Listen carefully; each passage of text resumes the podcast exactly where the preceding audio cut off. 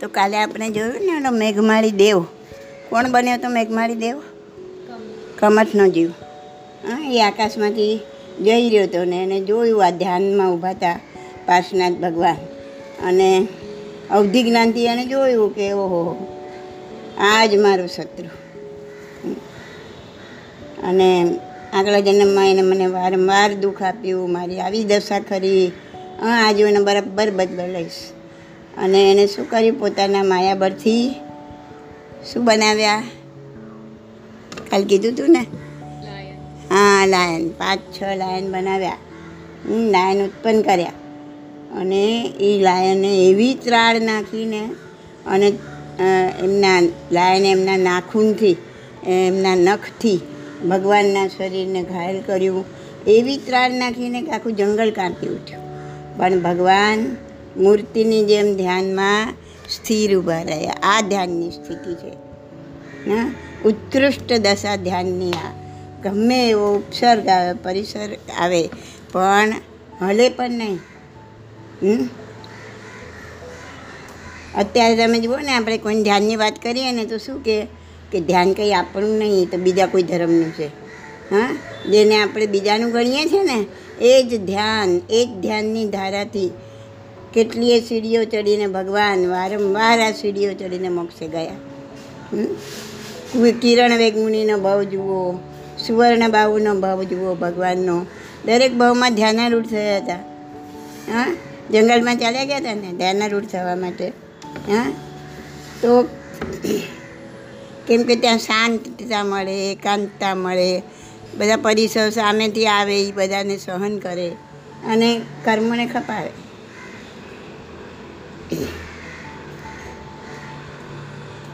તો ધ્યાન આપણું બાર તપમાનું, અગિયારમું ઉત્કૃષ્ટમાં ઉત્કૃષ્ટ અભ્યંતર તપ છે.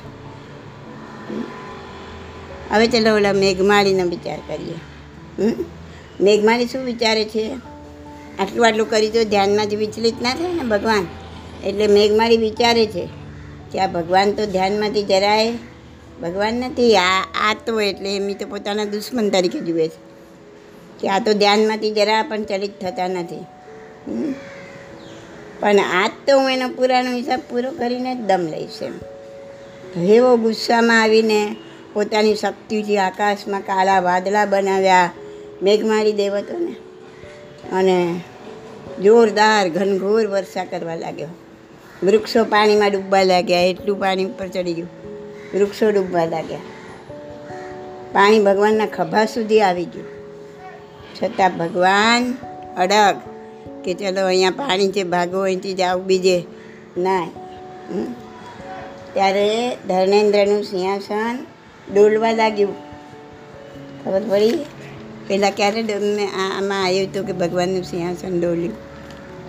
જન્મ થાય. હા જન્મ થાય ત્યારે.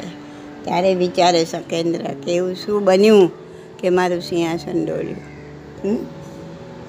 આ ધર્મેન્દ્રનું સિંહાસન ડોલ્યું. હા? ધરેન્દ્ર અને પદ્માવતી બંને દિવ્ય ગતિથી ફટાફટ નીચે આવે છે. અહીંયા આવે છે જેમ ભગવાન હતા ત્યાં. ત્યાં ભગવાનની નીચે એક સુંદર કમળ ઉપજાવે છે. ભગવાન જ્યાં ઊભા હતા અને અહીંયા નાક સુધી પાણી આવી ગયું હતું, તો એની નીચે, ભગવાનની નીચે કમળ. અને ભગવાનને પાણીથી ઉપર ઉઠતા જાય છે.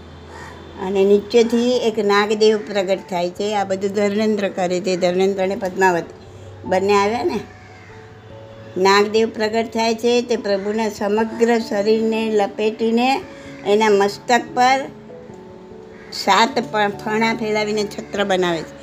એટલે ભગવાનના મસ્તક પર પણ વરસાદ પડે નહીં. જીવો તિર્યંથનો જીવ તિર્યંથનો દેવનો જીવ.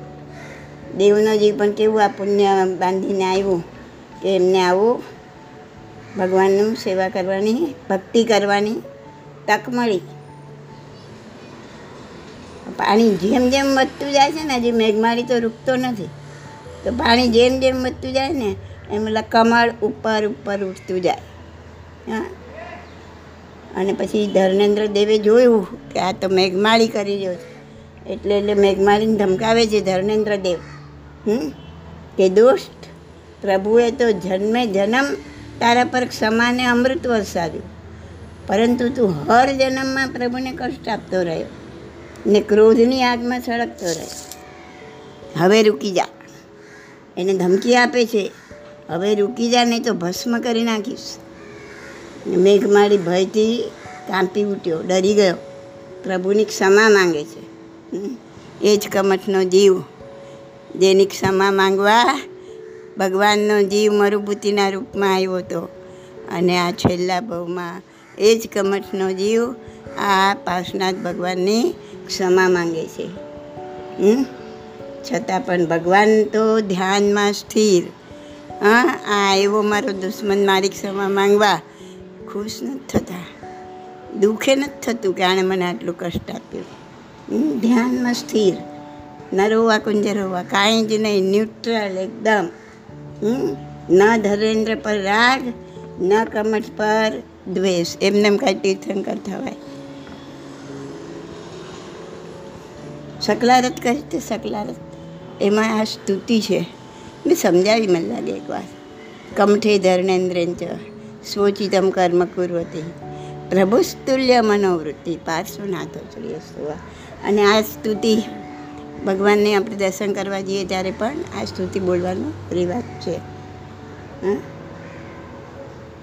તો એનો અર્થ એમ થાય છે કે કમઠ અને ધર્મેન્દ્ર બંને પોતપોતાને ઉચિત કર્મ કરે છે. ધર્મેન્દ્ર પોતાને ઉચિત કર્મ, જે ભગવાનને ઉપર ઉઠાવી લે છે અને ભગવાન નથી કહેતા મને ઉઠાવી લે. ધર્મેન્દ્ર પોતાને ઉચિત આ કર્મ કરે છે. અને મેઘમાળીને ધમકાવીને આ વરસાદ બંધ કરાવે છે અને કાઢી મૂકે છે. એને એક ક્ષમા માંગે છે. અને મેઘમાળીએ પોતાને ઉચિત કર્મ કર્યું, દ્વેષનો બદલો લીધો. ખૂબ કાળા વાદળોને લાવીને ખૂબ વરસાદ વરસાવ્યો ભગવાન પર. તો ધરને કમઠ ધર્ણેન્દ્ર છે. સ્વ સ્વચિતમ કર્મ કરું બંને પોતાને ઉચિત કર્મ કરે છે. પરંતુ ભગવાનની મનોવૃત્તિ તો બંને પર એક સરખી? હવે આ સ્તુતિ બોલો ત્યારે આ અર્થ મનમાં લાવજો. હા? અર્થ લાવશો તો ઘણું બધું સમજણમાં આવશે. એ મૂર્તિમાંથી જ ઘણું બધું મળશે તમને? પ્રભુ સ્તુલ્ય મનોવૃત્તિ. પ્રભુની બંને પર સ્તુલ્ય મનોવૃત્તિ છે? એક સરખી મનોવૃત્તિ છે. તો એવા ભગવાન આપણું કલ્યાણ કરો. તો આવા પાર્શનાથ ભગવાનના દર્શન કરવા જાઓ ને, ત્યારે જરા વિચારો કે આ ભગવાનના દર્શન પૂજા હું શાના માટે કરું છું કે મને એના જેવા ગુણ જોઈએ છે માટે કરું છું? એમને જેવો ક્રોધને ઉપશાંત કર્યો છે, તેવો મારે પણ કરવો છે. તેમણે ઉપકારક ધર્મેન્દ્રને અને અપકારક એવા મેઘમાલી પર જેવો સમભાવ રાખ્યો છે તેવો મારે પણ રાખવો છે. કેટલા ઉપસર્ગ આવ્યા એમાં એમણે જેવી ક્ષમતા સેવી છે, તેવી મારે પણ સેવવી છે. હવે તમે વિચાર, જે ભગવાનના આપણને આવા ગુણ જોઈએ છે, જે ભગવાનના આપણને આવા સરસ ગુણ જોઈએ છે, તે જ ભગવાનની પૂજા નિમિત્તે, હા, કોઈના દિલને દુઃખ પહોંચે એવી બોલાચાલી થાય. આપણે પોતે વિચારવાનું, શું ધર્મ છે, શું અધર્મ છે ને આપણને ખબર પડી જાય. ના, કે જેને આટલી ક્ષમતા, ભાવ રાખીને ઉપસર્ગો સહન કર્યા છે, એની જ પૂજા કરવા માટે જ્યારે હું જાઉં, ત્યારે કોઈના દિલને દુઃખ પહોંચે એવી બોલાચોલી થાય. ધક્કામુક્કી થાય. હા? ધક્કામુક્કી કરે તો શું કહેવાય? આ દ્વેષ કહેવાય. હા? પૂજાની લાઈનમાં તો આગળ ઘૂસીને પૂજા થાય. અને પૂજા એવી કરીએ તો એને શું કહેવાય? કપટ કહેવાય. તો કપટ કરવા જવાનું છે, દેરાસરમાં દ્વેષ કરવા જવાનું છે. તમે તમારા ઓળખીતાને આગળ બોલાવો. તો એ રાગ થયો કહેવાય. જેને રાગને જીત્યો છે, જેને આપણે વિતરાગ કહીએ છીએ. એની પૂજા કરવા માટે જાઓ અને ત્યાં જઈને રાગ કરો? તો શાંતિથી વિચાર કરવાનો. કે દેરાસરમાં જઈએ છીએ શેના માટે અને જઈને કરીએ છીએ શું? હવે ભગવાન પાર્શનાથ ભગવાન પોતાની એકદમ વિશુદ્ધ શ્રેણી પર આરૂઢ થઈ આરોહણ કરતાં કરતાં ભગવાનને ચૈત્ર ચોથે કેવળ જ્ઞાન ઉત્પન્ન થયું. તે દિવસે તું કહેતી હતી ને કે આને આમ ના કહી દેશું. તો ભગવાનને જ્યાં સુધી કેવળ જ્ઞાન ઉત્પન્ન ના થાય ને, ત્યાં સુધી મોડું ખોલે નહીં, એ મૌન રાખે. ઓલે સિંહનું કહેતી હતી. સિંહને આમ કે કમઠને ખબર નહીં, કંઈક સવાલ તો કરતી હતી. ભગવાને ચતુર્યામ ધર્મ દ્વારા આત્મ સાધનાનો માર્ગ બતાવ્યો. સાધુ, સાધ્વી, શ્રાવક, શ્રાવિકા આ ચતુર્વિધ સંઘની સ્થાપના કરી. એ તીર્થંકર જ કરે. એટલે તેને તીર્થની સ્થાપના કરી કહેવાય. એમને તીર્થંકર કહેવાય. ભગવાનના ધર્મ તીર્થમાં કુલ આઠ કોઈ કહે છે આઠ ને કોઈ કહે છે દસ ગણધર થયા. એટલે એ પંથ અલગ અલગ પંથ અલગ અલગ માને છે. આપણે કોઈ પંથ બંધમાં પડવાનું નહીં? જે હોય તે ઓકે. ભગવાને સિત્તેર વર્ષ સુધી સંયમ જીવન વ્યતીત કર્યું. ભગવાનનું આયુષ્ય કેટલું હતું ખબર છે? હા? એકસો જ. એક્ઝેક્ટ એકસો સો. વર્ષ. અને માવેલીનું કેટલું હતું ખબર? Seventy two. અને આદિનાથ દાદાને? સરસ સરસ સાબા તો જોયું ને તમે પહેલાં ભગવાનથી છેલ્લા ભગવાન સુધીમાં કેટલું ઉતરતું ઉતરતું ઉતરતું થયું. કેટલું ઓછું ઓછું ઓછું થતું ગયું. હા? આ સાયન્ટિફિક છે. એમાં કંઈ ખોટું બી નથી ને કંઈ નવાઈ પામવા જેવું પણ નથી, એ થવાનું છે. એવી રીતના હજી પણ ઉતરતું ઉતરતું ઉતરતું થતાં છઠ્ઠારામાં વીસ વર્ષનું આયુષ્ય રહેશે. અત્યારે આપણે સો ગણાય. સોની આસપાસ કોઈને પચાસ સાઠ સિત્તેર, એંસી પણ એબાઉટ હંડ્રેડ ગણાય એવરેજ ચાલે. એમ ત્યારે કેટલું ગણાશે છઠ્ઠારામાં વીસ વર્ષ. ઓનલી ટ્વેન્ટી યર્સ હા. તો આ બધું આ બને આ બન્યા જ કરે. હવે તમે કહો ને છઠ્ઠા મોજરનું પડ પાડી દેશે ડાયરેક્ટ સૂર્યના કિરણો આવશે. તો બધી આયુષ્ય ક્યાંથી વધારે થાય? એમની હાઇટ ક્યાંથી વધારે થાય? થાય જ કેવી રીતના? સૂર્ય તો જીવન છે. વનસ્પતિ જ કોઈ નહીં ઉગે. કોઈ વનસ્પતિ નહીં ઉગે. નોટ અ સિંગલ આવી ગરમીમાં તો બળી જાય, ખાક થઈ જાય બળીને. ઉગી જ ના શકે. અંકુર જ ના ફૂટે.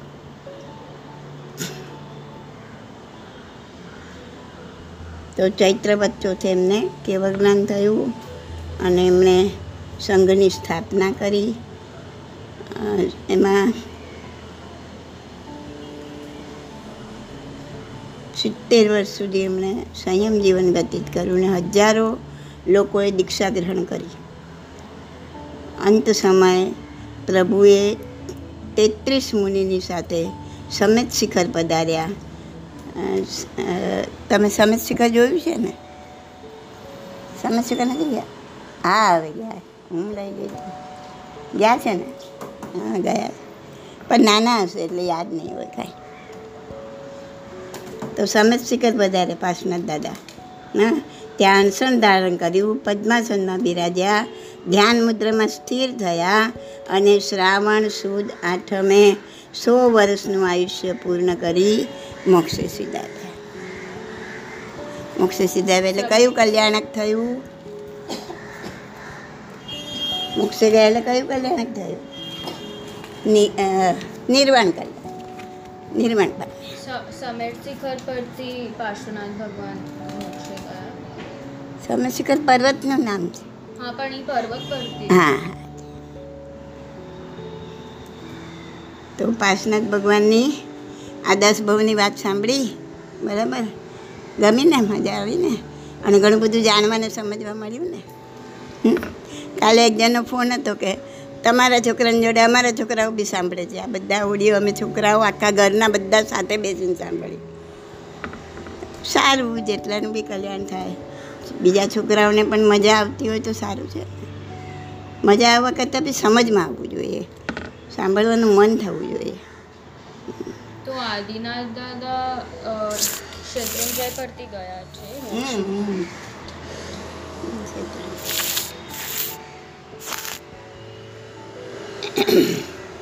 ને ભગવાન ગિરનાર.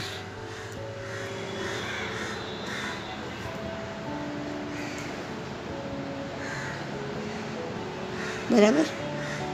તો જો આ દ- દાદાના આ દસ ભવની વાત સાંભળ્યા પછી પણ જો ક્રોધને ત્યજે નહીં જે વ્યક્તિ, ત્યજે નહીં તો કાંઈ નહીં, ત્યજવાનો પ્રયત્ન પણ ના કરે ને. તેને પાર્શનાથનો ભક્ત કહી શકાય, ના કહી શકાય. હમ? પ્રયત્ન તો કરવો જોઈએ ને, ન થાય દેટ્સ નેક્સ્ટ થિંગ પણ ક્રોધને છોડવાનો પ્રયત્ન પણ ન કરે અને ઉપરથી કે બરાબર આમ જ કરવા જેવું હતું. મેં બરાબર જ કર્યું છે. તો આપણે તો ક્રોધ કરીને વટ મારીએ પાછા, હા? કે મારી પાસે કોઈનું કંઈ ચાલે નહીં, હા. હું તો એને લઈ નાખું, એટલે પાછો અંદરથી વટ મારે, કે હું કંઈક છું. અરે ભાઈ, ક્રોધના પ્રસંગ ઊભા થાય ને, ત્યારે બહાદુરી ક્રોધ કરવામાં નથી. ક્રોધ નહીં કરવામાં છે, ક્રોધ તો બધા કરતા હોય. એમાં તમે બહાદુરી શું કરી? એ સામાન્ય માણસ જ કરવાનું છે. પણ ક્રોધ કરવા જેવા પ્રસંગમાં પણ ક્રોધ ન કરો. તો તમે સાચા સાદા એ બહાદુરીની વાત છે. એમાં બહુ હિંમત જોઈએ, એમને એમ ચૂપ ના રહી શકાય. તો બહાદુરી તો ક્રોધ નહીં કરવામાં છે. તો પાસનાથ દાદાના આપણે આટલા ભાવ સાંભળી અને આપણે એવી પ્રાર્થના કરીએ કે દરેક જીવ ક્રોધનો ત્યાગ કરે, ક્ષમતા અને ક્ષમા ધારણ કરી. મારો જીવ, દરેકનો જીવ અને સાચા અર્થમાં જૈન બને. સમજણ પડી?